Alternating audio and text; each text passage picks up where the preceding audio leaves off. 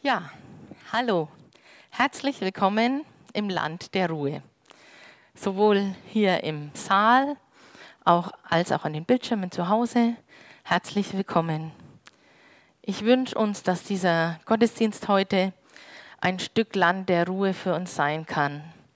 Ein Ort, wo wir uns wohlfühlen, wo es uns gut geht, wo wir Kraft tanken können und Gottes Gegenwart spüren können.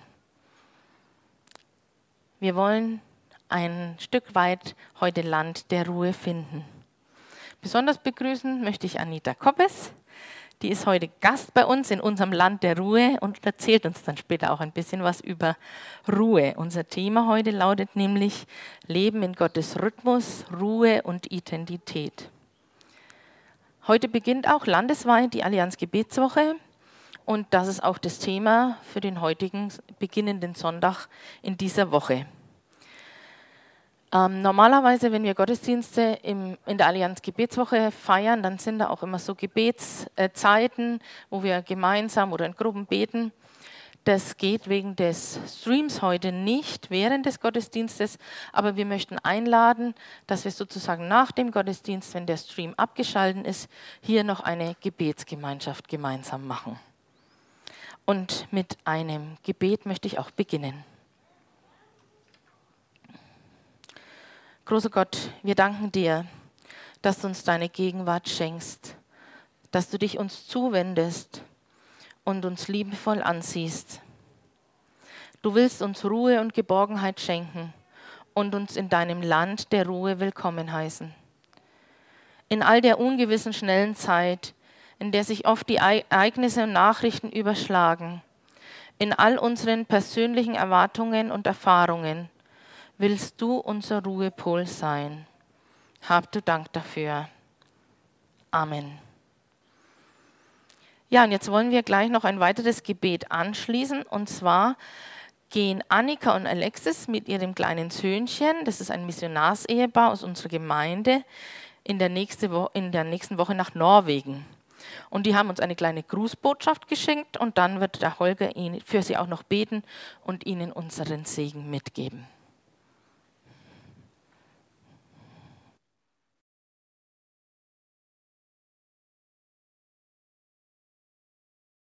Hi! Wir können heute leider nicht live bei euch dabei sein, weil wir am Mittwoch schon nach Norwegen fliegen. Deswegen senden wir euch ein Video. Wir sind schon ganz aufgeregt und wir freuen uns. Am 12. geht's für uns los. Wir fliegen von Nürnberg aus nach Alesund. Und Alex wird dort eine Lobpreisschule machen in Norwegen und eine School of Worship, eine Lobpreisschule.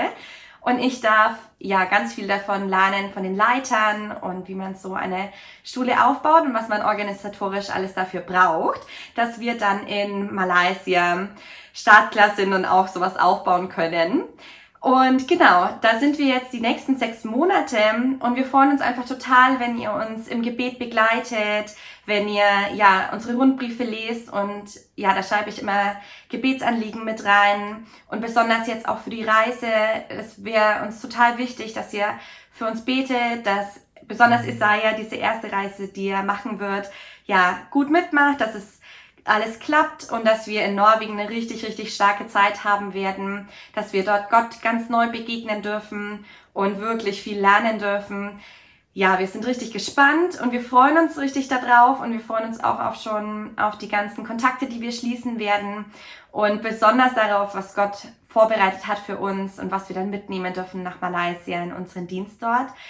Und deswegen, ja, betet bitte für uns, betet für die Reise, für unsere Gesundheit und für die Zeit jetzt. Und wir freuen uns, wenn wir euch wiedersehen können im Juli. Da sind wir dann wieder da für zwei Monate im Juli und im August. Und dann freuen wir uns, wenn wir uns wieder, ja, in live, in Person sehen dürfen. Bis dahin. Tschüss. Tschüss. Ja, Annika und Alexis, wir grüßen euch auch ganz herzlich. Schön, dass ihr uns jetzt im Livestream zuschaut und wir wollen euch natürlich mit Gottes Segen auf eure Reise schicken. Und den will ich jetzt für euch hier stellvertretend erbeten.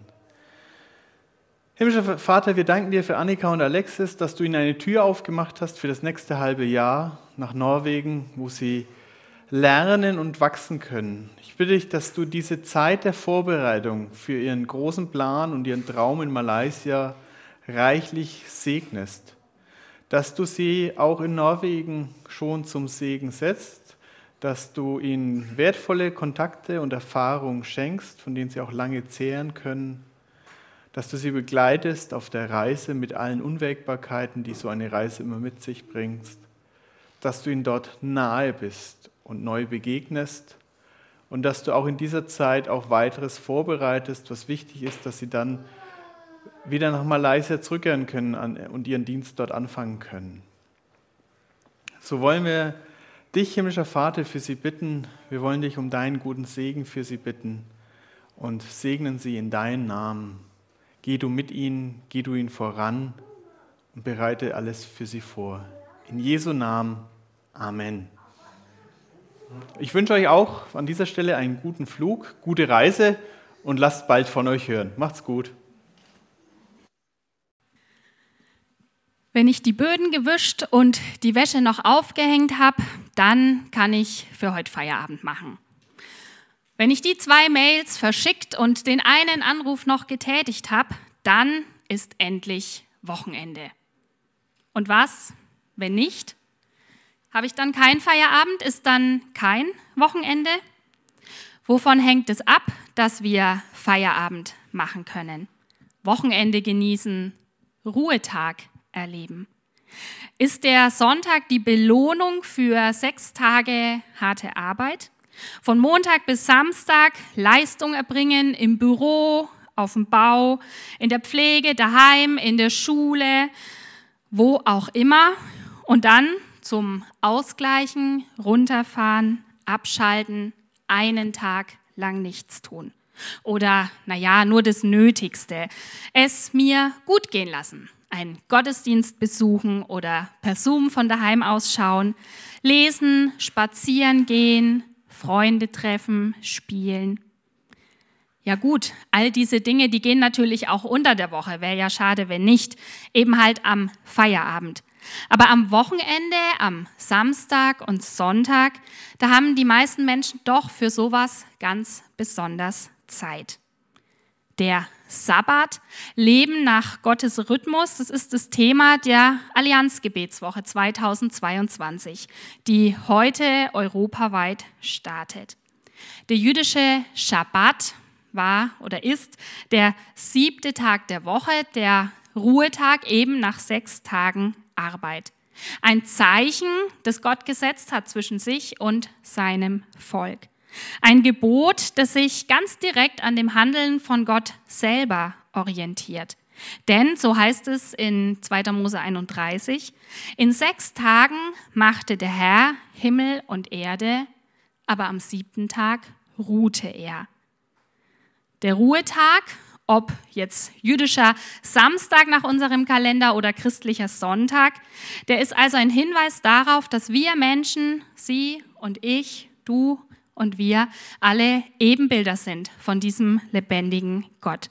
So wie Gott nach seiner Schöpfung einen Schritt zurückgegangen ist, sich eine Pause gegönnt hat, ausgeruht hat von seinen Taten, gestaunt hat über sein Werk, so sollen und dürfen auch wir Menschen als seine Ebenbilder nach getaner Arbeit eine Pause einlegen, ausruhen, genießen, uns freuen an dem, was wir geschafft haben.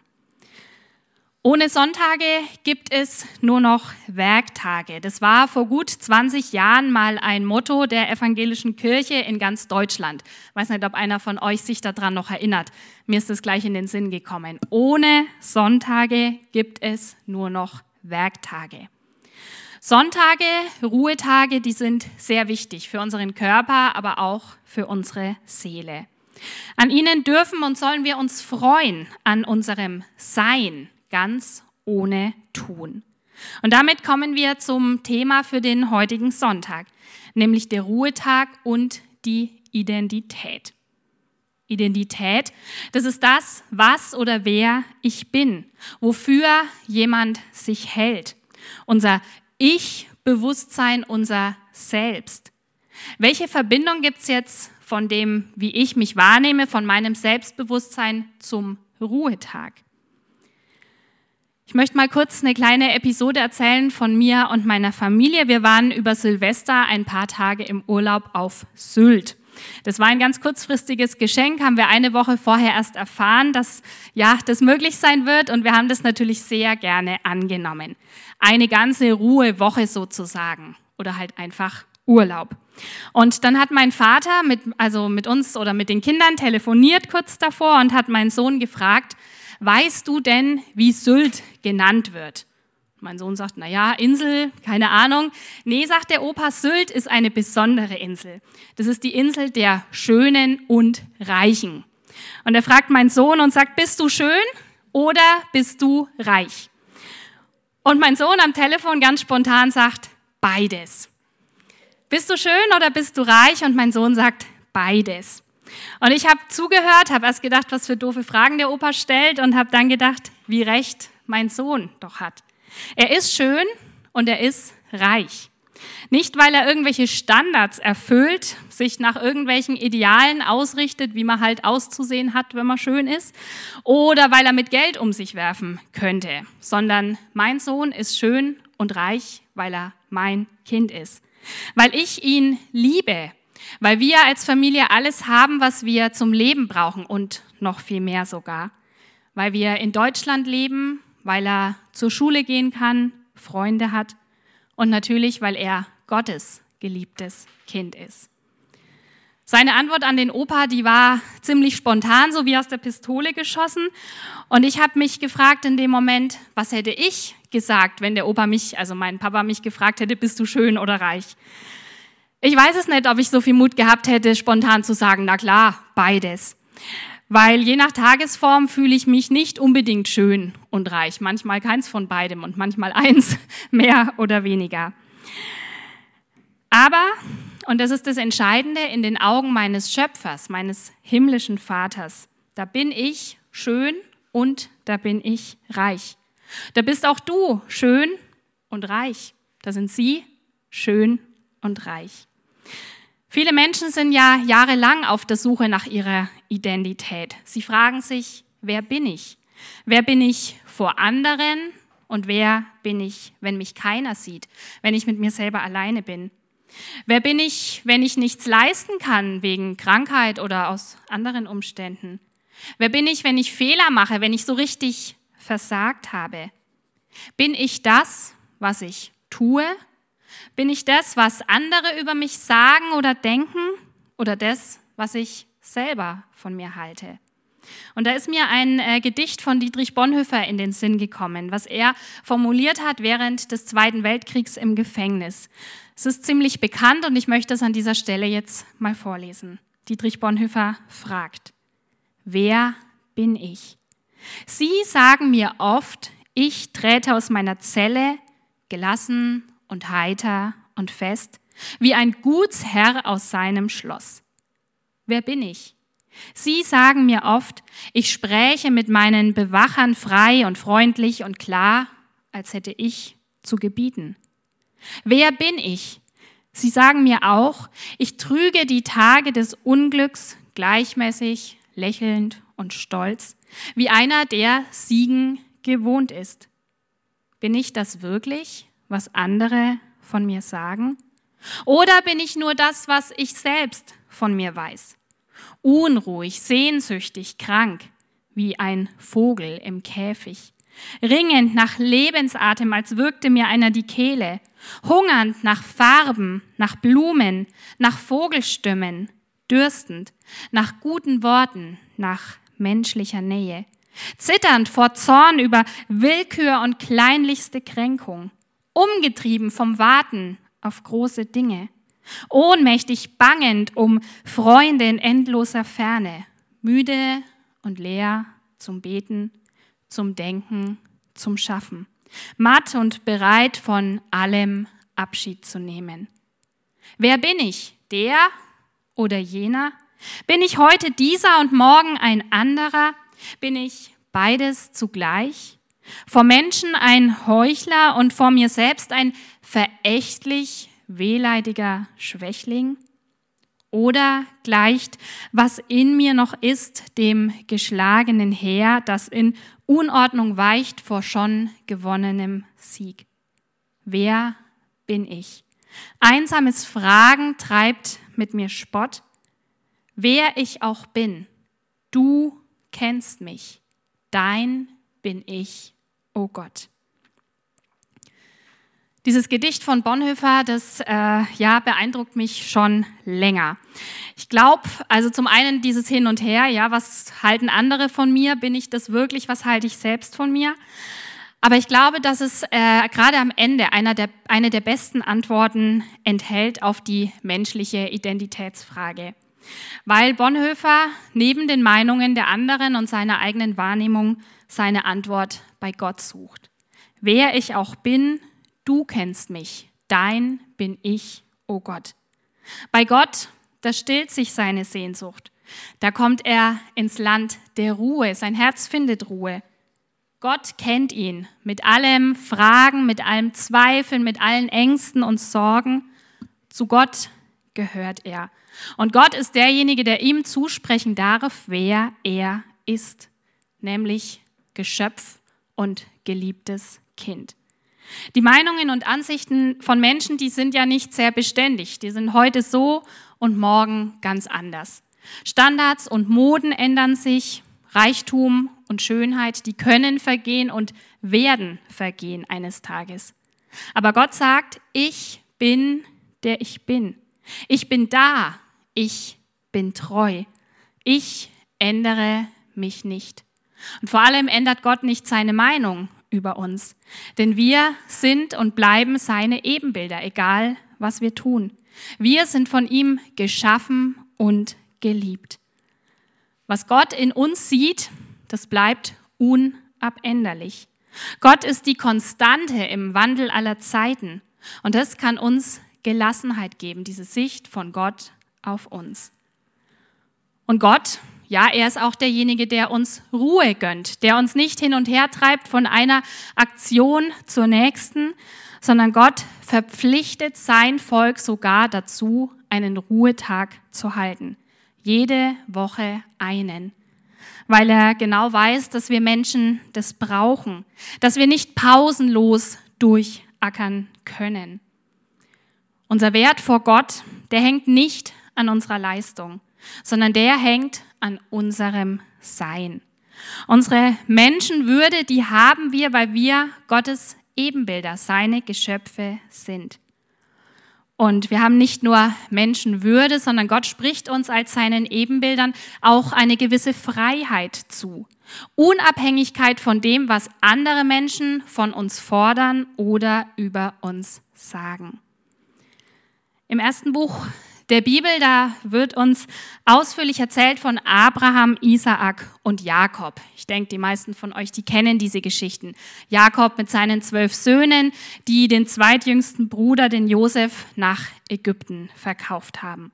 Und wegen einer großen Hungersnot kommt der Rest der Familie nachher nach und sie werden sesshaft in dem Land Ägypten. Lange Zeit später wird das Volk der Israeliten allerdings dann unterdrückt vom herrschenden Pharao, weil einer kommt, der nichts mehr weiß von Josef und den Geschichten. Und das ganze Volk Israel muss Sklavendienst leisten. Sie schreien zu Gott nach Befreiung und Gott hört ihr Rufen.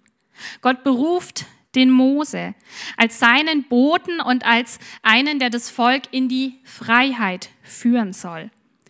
Zusammen mit seinem Bruder Aaron tritt Mose vor den Pharao und bittet darum, dass das Volk Israel in die Wüste ziehen darf und dort seinem Gott zu Ehren ein Fest feiern darf. Also Mose bittet beim Pharao um einen Feiertag, um ein paar Tage Urlaub. Aber der Pharao, der will davon nichts hören. Stattdessen zieht er als Reaktion auf die Bitte von Mose die Schrauben der Fronarbeit nochmal fester an damit sie gut zu schaffen haben, heißt es da, und nicht auf abwegige Gedanken kommen. Ja, natürlich beschwert sich das Volk daraufhin bei Mose und sie wünschen sogar, dass Gott den Mose strafen möchte, weil nur wegen dieser Bitte von Mose, das Volk möchte ein paar Tage frei haben, nur deswegen geht es ihnen ja jetzt schlechter. Was macht Mose mit dieser Beschwerde? Er gibt sie natürlich an Gott weiter und fragt auch, Herr, warum lässt du das zu? Seitdem du mich zum Pharao geschickt hast, nimmt der die Israeliten noch härter ran. Das ist doch nicht gerecht. Und von der versprochenen Freiheit ist weit und breit nichts zu sehen. Von der Ruhe, in die du uns führen willst, da können wir weiterhin nur träumen.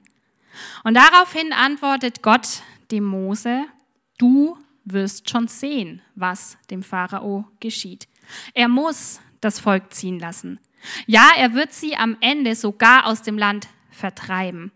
Denn ich bin der Herr, der Gott Abrahams, Isaaks und Jakobs. Ich habe einen Bund mit ihnen geschlossen und ihnen das Land Kanaan versprochen. Ich habe ihr Klagen gehört und ich denke an mein Versprechen.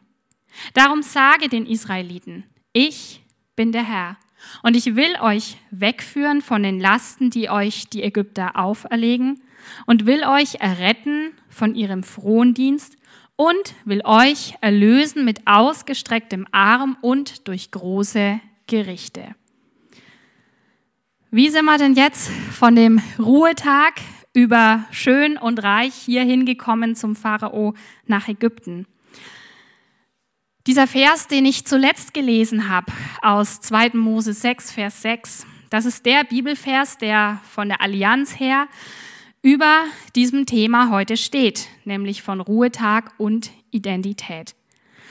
Dieser Vers, Ruhetag, zum Ruhetag und der Identität, der beginnt nicht bei den Menschen, die die Ruhe und die Freiheit nötig haben und sich wünschen, sondern dieser Vers, der beginnt bei Gott bei Gott selber. Und ich lese den nochmal. 2. Mose 6, Vers 6. Ich bin der Herr, soll Mose zu den Israeliten sagen. Und ich will euch wegführen von den Lasten, die euch die Ägypter auflegen, und will euch erretten von ihrem Frondienst und will euch erlösen mit ausgestrecktem Arm und durch große Gerichte. Gott will die Freiheit für sein Volk. Aber nicht, weil sie sich's wirklich jetzt verdient haben nach dieser langen und anstrengenden Zeit, sondern Gott will Freiheit schenken, weil ihm daran gelegen ist. Die Freiheit, die Gott für sein Volk will, die geht von ihm aus und nicht vom Volk und schon gar nicht vom Pharao. Und da geht es nicht nur um äußere Freiheit, Erlösung von der unterdrückenden Sklaverei, sondern auch um innere Freiheit.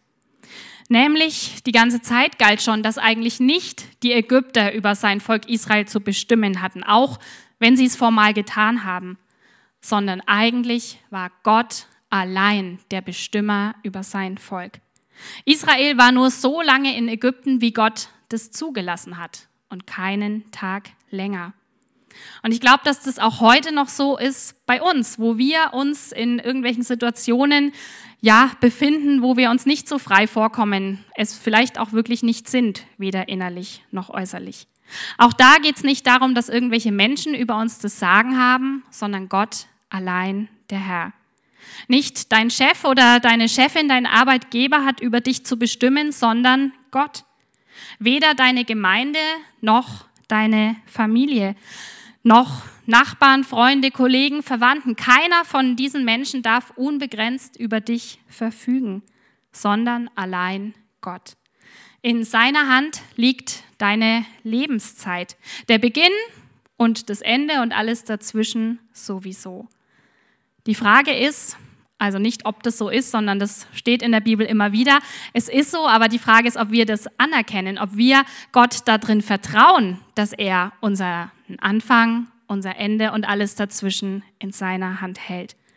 Ob wir ihm unser Ergehen, unser Befinden, die Sorge um unser Leben, ob wir ihm das anvertrauen. Gottes Ziel für alle seine Menschengeschöpfe ist Freiheit. Davon bin ich überzeugt. Aber wir Menschen, wir sehnen uns oft nach Gebundenheit, weil sich das manchmal auch einfacher lebt. Da kann man die Verantwortung auf andere schieben.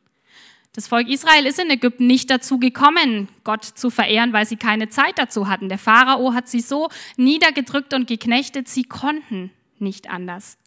Und wir machen das manchmal vielleicht auch so ähnlich, dass wir sagen, na ja, die ganzen Überstunden, die mache ich wegen dem, weil wenn ich das nicht mache, dann entlässt er mich.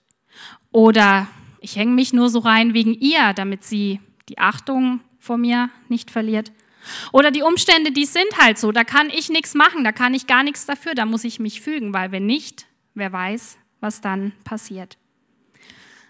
Ja, ich denke, es gibt im Leben Umstände, da kann man wirklich nichts machen. Wir alle leben in einigen inneren und äußeren Zwängen. Aber ich glaube auch, dass es öfter, als wir denken, so ist, dass wir doch was machen können. Und wenn es nur beten ist.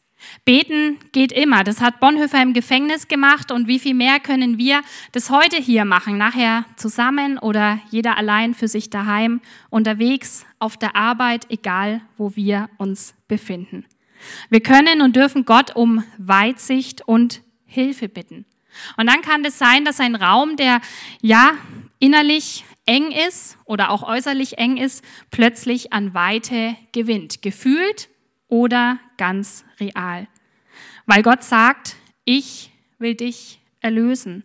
Komm raus aus deinem Hamsterrad, steig aus.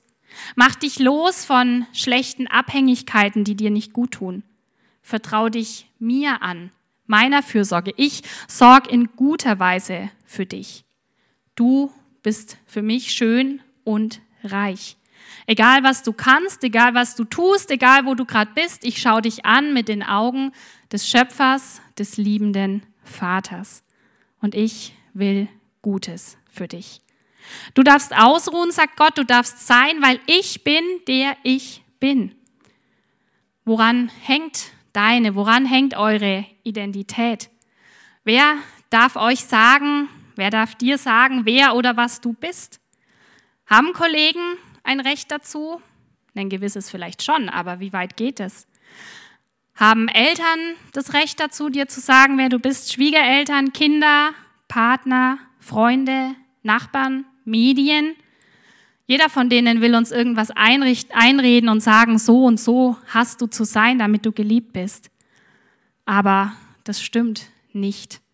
Ich möchte uns, ich möchte euch dazu ermutigen, dass ihr Gott dieses Recht dazu gibt dass ihr Gott das Recht dazu gebt, euch zu sagen, wer ihr seid. Dass ihr euch von ihm in die Freiheit und in die Weite führen lasst. So wie er das nach dem Zeugnis der Bibel eben mit seinem Volk Israel auch gemacht hat. Dieser Auszug in die Freiheit, der ging weder reibungslos noch von heute auf morgen. Das wissen wir alle. Aber es war gründlich. Es ging, weil Gott es geplant hatte und weil Gott dafür gesorgt hat, dass es dann auch so gekommen ist. Was er zusagt, das hält er gewiss. Der wöchentliche Ruhetag, der ist ein Symbol für unsere Freiheit. Der zeigt uns, dass wir nicht pausenlos durcharbeiten müssen, so wie Sklaven in Ägypten. Der Ruhetag, der darf uns zeigen, dass unsere Identität, das, wer wir sind, nicht an unserer Leistung hängt und schon gar nicht an dem, was andere über uns sagen. Dass weder diese Welt noch unser Umfeld mit uns steht oder fällt oder untergeht, wenn wir mal einen Tag nichts machen. Die Welt, die dreht sich weiter, wenn du Pause machst. Gott versorgt dich uns gerade an unserem freien Tag. Er kümmert sich um uns. Und was er ja, dafür vielleicht verlangt ist, dass wir uns auch um ihn kümmern. Also, dass wir nach ihm fragen, dass wir auf das hören wollen, was er immer schon gesprochen hat und in unser Leben hineinsprechen möchte. Dass wir unsere Identität wirklich bei ihm auch suchen, uns das von ihm immer wieder zusprechen lassen. Gerade dann, wenn wir ausruhen oder aus sonstigen Gründen vielleicht gerade nichts leisten können. Ich bin der Herr, hat er zu Mose gesagt, und will euch wegführen von den Lasten und will euch erlösen. Amen. Und ich möchte gern mit uns noch beten.